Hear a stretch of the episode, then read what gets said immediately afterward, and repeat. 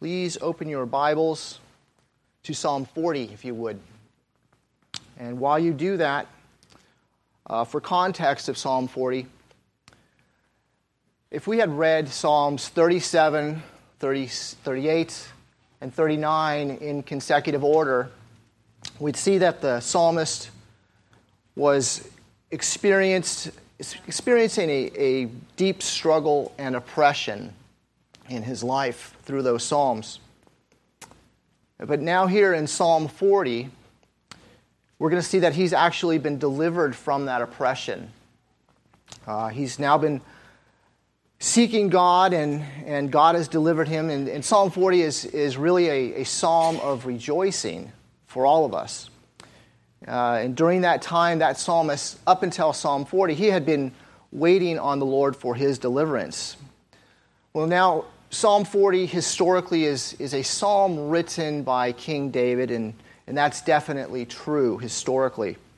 But clearly, when we look at David's life, we see much of it that does apply to him, but there's a large portion of this particular psalm that does not apply to him particularly. And we, when we read it, and we read Scripture in general, we must see it in the, the full account of redemption and its relation to Christ. And sometimes it's tempting to think that the Old Testament texts they don't present Christ the way we would like to see him. And in those times we need to remember that there's a un- unity in Scripture that goes from the Old Testament to the New Testament, and that there's a fullness in Christ through both. Um, the Old Testament prophets, for the most part, they, they understood what they were writing about and whom they were looking for in their scripture writing. And who they were looking for was Christ, the Messiah. And my purpose to say that is, is to, when we find Christ in the Old Testament, it's a key to unlocking the Old Testament itself for New Testament Christians. And we need to strive to see the majesty of Christ throughout all of the scriptures, not just in the New Testament. And though I believe that all the Psalms have a relation to the person and work of Jesus Christ, I, I see that Psalm 40 in particular, as a messianic psalm, uh, it's, we need to read this psalm that it, it, not in the context that this is David's life that he's talking about. We need to read these words as though they are the very words of Christ himself speaking to us. And, and in fact, Hebrews chapter 10 will verify that that is true. So when I, when I read Psalm 40, it, it to me, it should be red lettered. It, it is Christ's words, not, not David's. So let's read Psalm 40 together. And I'll be reading from the English Standard Version. And as I read this psalm, there's a transition that I want you to notice in verse 11. I'll, I'll point that out as we go. Psalm 40. To the choir master, a psalm of David. I waited patiently for the Lord. He inclined to me and heard my cry. He drew me up from the pit of destruction, out of the miry bog, and set my feet upon a rock, making my steps secure. He put a new song in my mouth, a song of praise to our God. Many will see and fear and put their trust in the Lord. Blessed is the man who makes the Lord his trust who does not turn to the proud, to those who go astray after a lie. You have multiplied, O Lord, my God, your wondrous deeds and your thoughts toward us. None can compare with you. I will proclaim and tell of them, yet they are more than can be told. In sacrifice and offering, you have not delighted, but you have given me an open ear. Burnt offering and sin offering you have not required. Then I said, Behold, I have come in the scroll of the book. It is written of me. A delight to do your will, O my God. Your law is within my heart. I have done the glad news. I have told the glad news of deliverance in the great congregation. Behold, I have not restrained my lips, as you know, O Lord.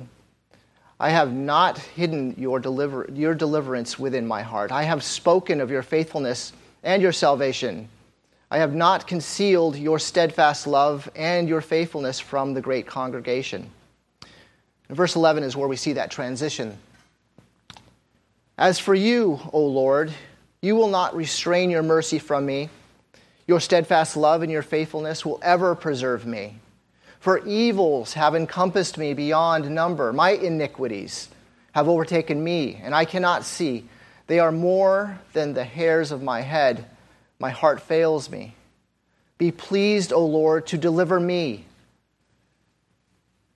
Let those be put to shame and disappointed altogether who seek to snatch away my life.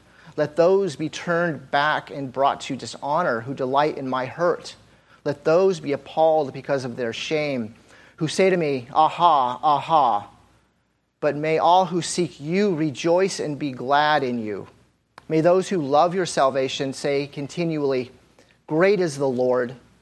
As for me, I am poor and needy, but the Lord takes thought of me. You are my help and my deliverer. Do not delay, oh my God. Now, when I originally began to think about this communion meditation on Psalm 40, I intended to consider much more of it in a, a broader sense, uh, almost expounding much, much of it. But today I'm only going to look at verse 1. The Lord, Lord willing, I'm going to be doing a second part of this psalm in the next communion meditation. And it's at that time I want to look at that second part of the psalm in that transition half of it um, and, con- and consider those things later. But for now, I just want to consider verse 1.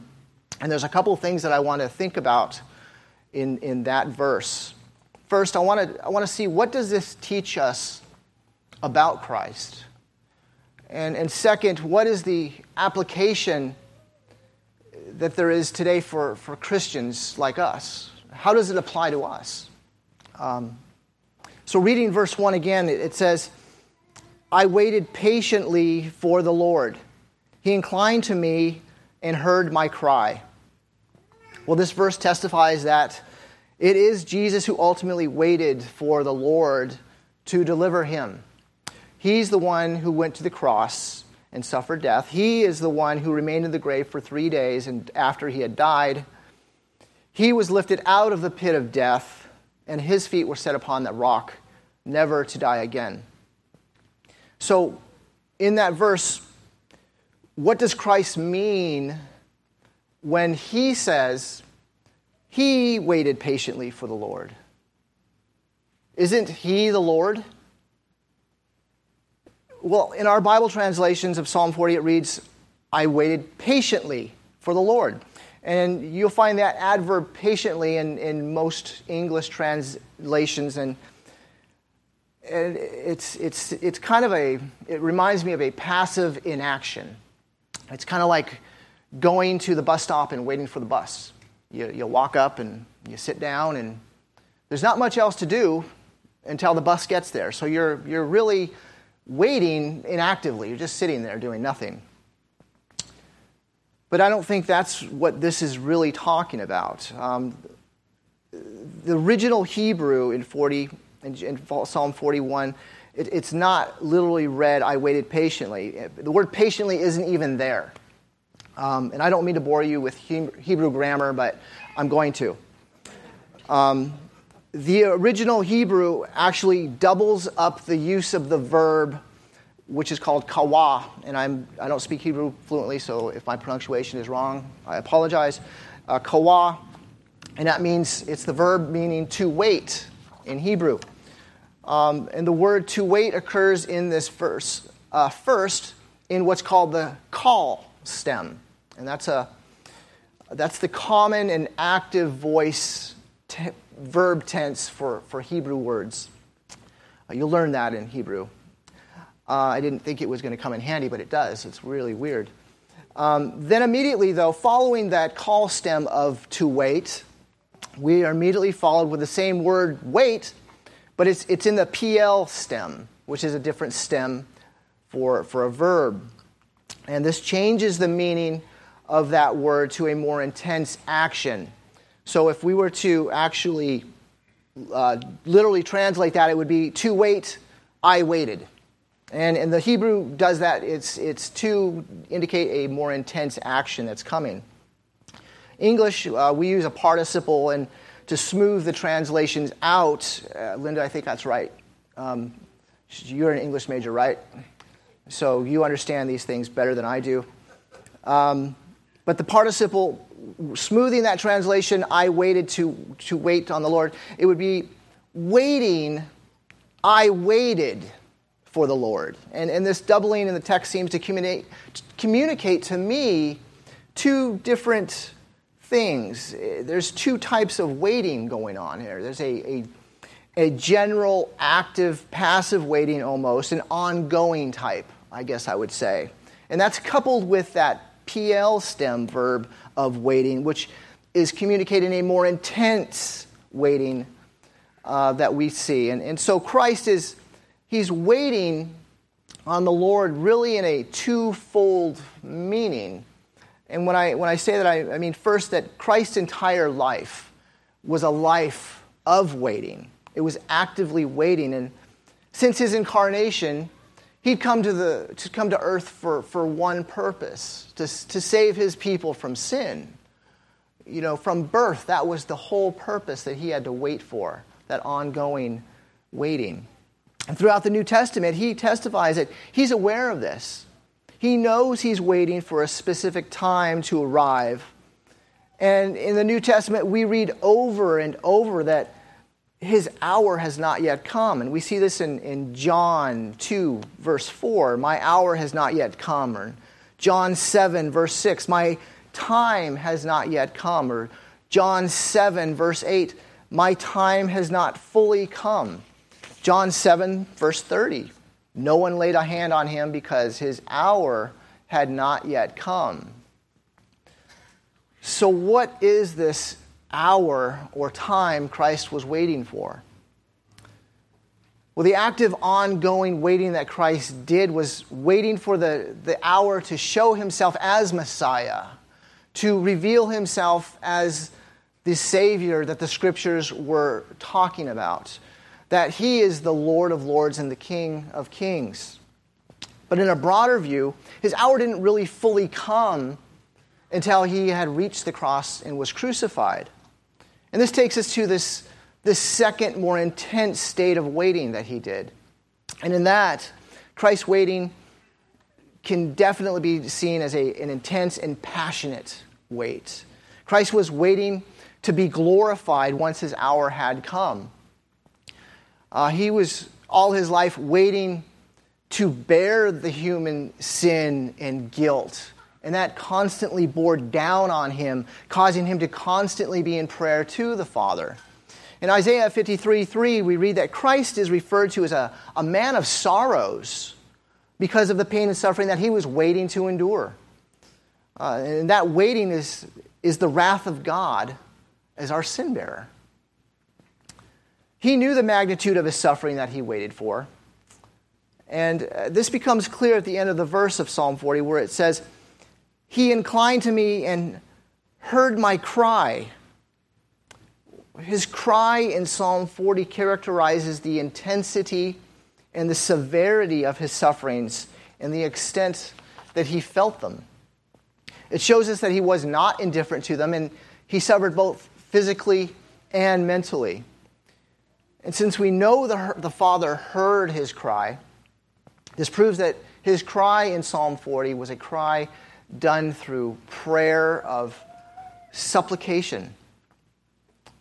This is very revealing of the frailty of, of Christ's human nature. And his brother Pat beautifully taught us in the hypo what? A couple of weeks ago. Christ has two natures his fully divine nature and here we see his fully human nature. Uh, this cry gives us a, a wondrous view into the humanity of Christ and the intensity of which he actually did cry out. Uh, the Gospels contain the accounts of the cries of Christ seen in the Garden of Gethsemane. Uh, that was before his cru- crucifixion, and, and I'm not going to read those, those passages, uh, but you can find them in, in Matthew 26, 38 through 39, Mark 14, 35. Luke 22 41. And, but there's one in particular, uh, and that's found in Hebrews chapter 5, verse 7. And this depicts this, this cry of agony of Christ in the garden, and it describes it very well in, comp- in comparison to our, our Psalm 40, verse 1 here. And I'm going to read that. It says, In the days of his flesh, Jesus offered up prayers and supplications with loud cries and tears to him who was able to save him from death and was heard because of his reverence. Well, this cry was not merely a cry due to the pain and suffering that he was going to receive at the hands of man, it was the, the cry of the imputed sins that he was getting put upon himself. The cries are, are cries of anguish overwhelming him because of the, the anger against sin. The verse provides us great insight into how Christ actually viewed divine deliverance. Christ understood that God the Father has both a natural and a moral power here. Christ knew the Father's omnipotence.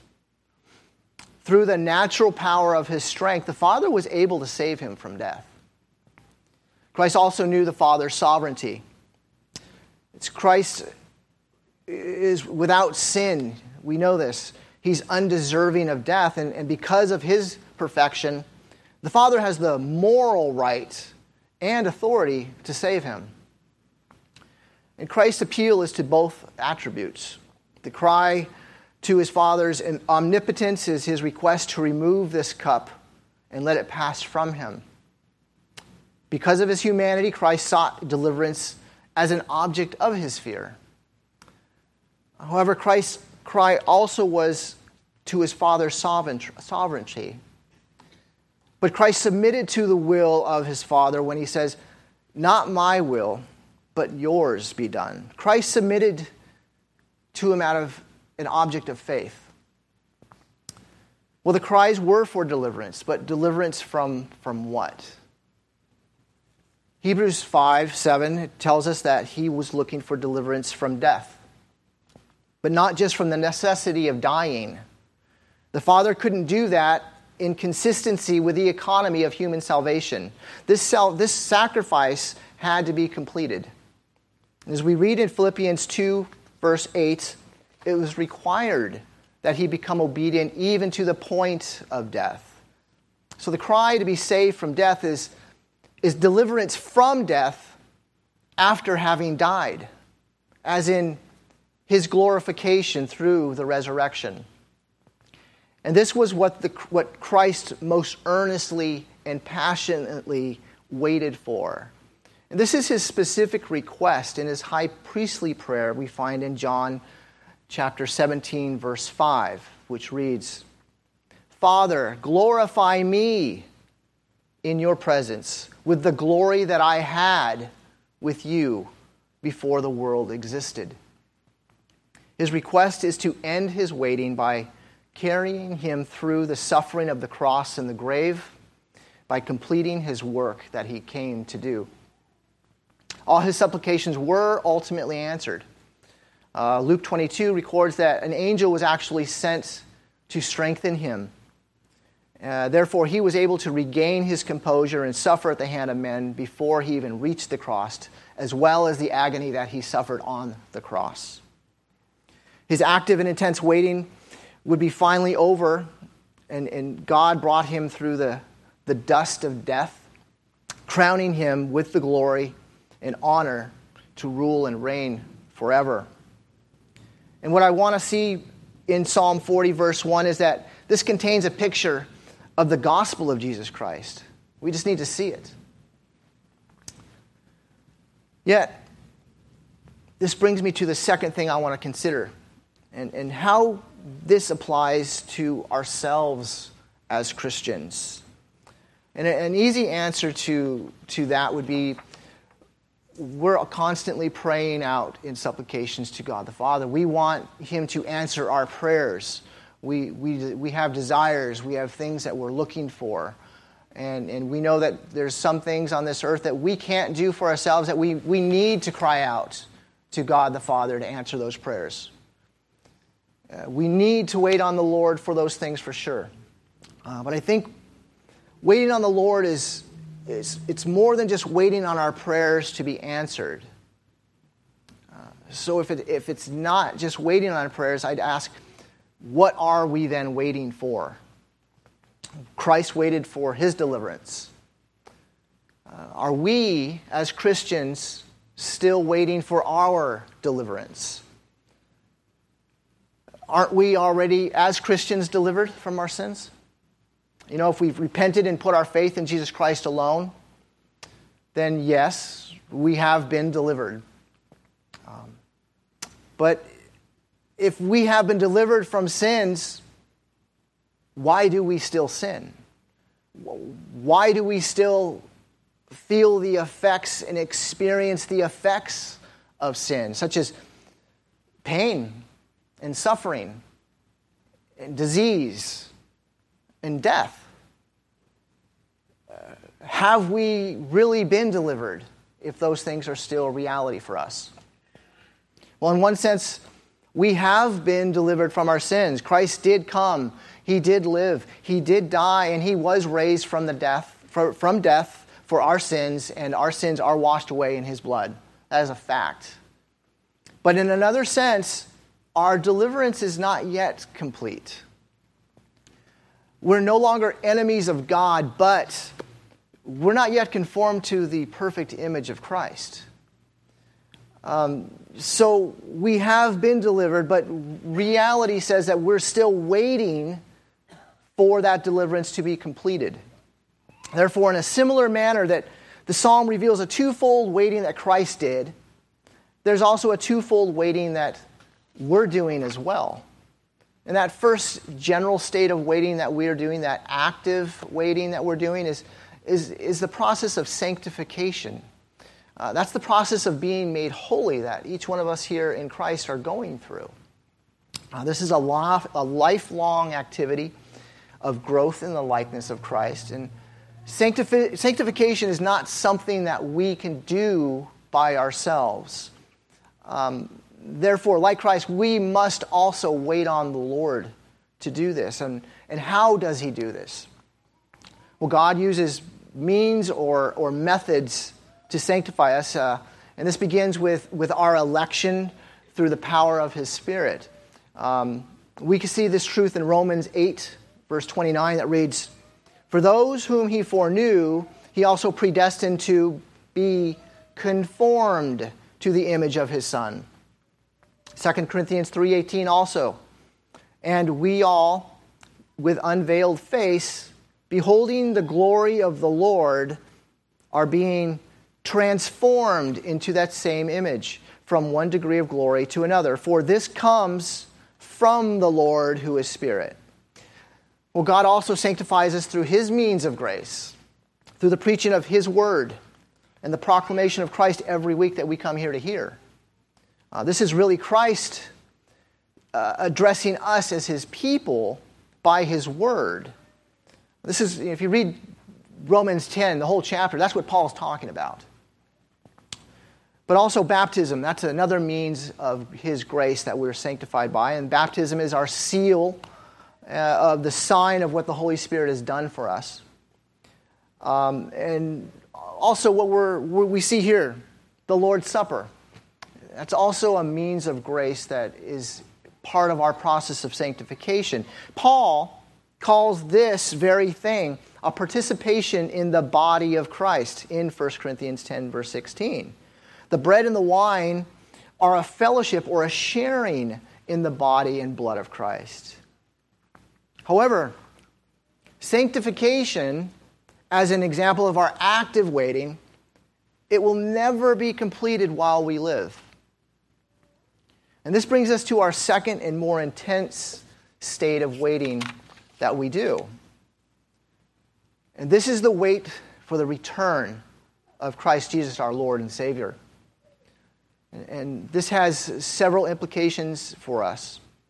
First, it means that like it did for Christ, it means our glorification. At Christ's coming, the glory of God, that is, His honor, His praise, His majesty and His holiness, that's all going to be realized in us. Philippians 3, chapter, chapter 3, verse 20 through 21 says, Our citizenship is in heaven, and when our Savior returns, He's going to transform our earthly bodies to be like His glorious one. And when He appears, we shall be like Him, and we shall see Him as He really is. Well, the second thing this means for us is found in 2 Peter chapter 3 verse 13 and 14. And that reads, "According to his promise, we are waiting for new heavens and a new earth in which righteousness dwells." Part of our glorification is God's re- final removal of sin from his people in the new heavens and in the new earth. The word new has a meaning of superior or improved in such that the old, the present, will be obsolete. This is what Philippians chapter 1 verse 6 speaks about. He who began a good work in you will bring it to completion at the day of Jesus Christ. Romans 8:19 it says, "The creation waits with eager longing for the revealing of the sons of God. And if you are in Christ today, that is speaking directly to you. Further down in that same chapter 8 of Romans, verse 22, it says, The whole creation has been groaning together in the pains of childbirth until now. And you mothers, when you were in labor pain waiting to deliver your child, I think you can re- agree that this is an intense waiting like the one described here. These all encompass what our great wait is it's the complete fulfillment of God's plan of redemption. And at that time, the Lord, seated on his throne, he's going to say, I am making all things new. In the new creation, the curse and the burden of sin will finally be eradicated. We will be in the image of God completely and restored we will have direct and unrestricted access to Him throughout eternity. We are waiting to be perfectly conformed to the image of our Lord Jesus Christ, free from sin and its consequences. Participating in the Lord's Supper this morning is our sign that we are in the new covenant. And it's a reminder of the past sacrifice that Christ made for us but it also reminds us of what we are waiting for, and that's his promise to return. Verse 1 of chapter, of verse 1 of, of Psalm 40, that contains this very promise, and it should encourage us. And with the, the enabling of his Holy Spirit, we will wait patiently for the Lord to again incline to us and to hear our cry our cry of, Come, Lord Jesus. Let's pray and ask thanks. Heavenly Father, we humbly come before you as poor and needy and wretched sinners, and we thank you that you have delivered us through Christ's life, through his death, and through his resurrection. We have been saved. Our sins have been forgiven. We are not yet we will never again experience your wrath. But Father, as we continue to live and wait in this world, we daily face trials and struggles. Lord, please help us to remember and to become focused on the fact that our complete deliverance is coming and that we are united to Christ and that someday our wait will also be over and we will join him. Lord, we, we praise you for our hope that our deliverance will someday be complete, and we give you all our thanks. We give you all our praise. We give Christ all the glory. And it's in Jesus' name that we pray. Amen.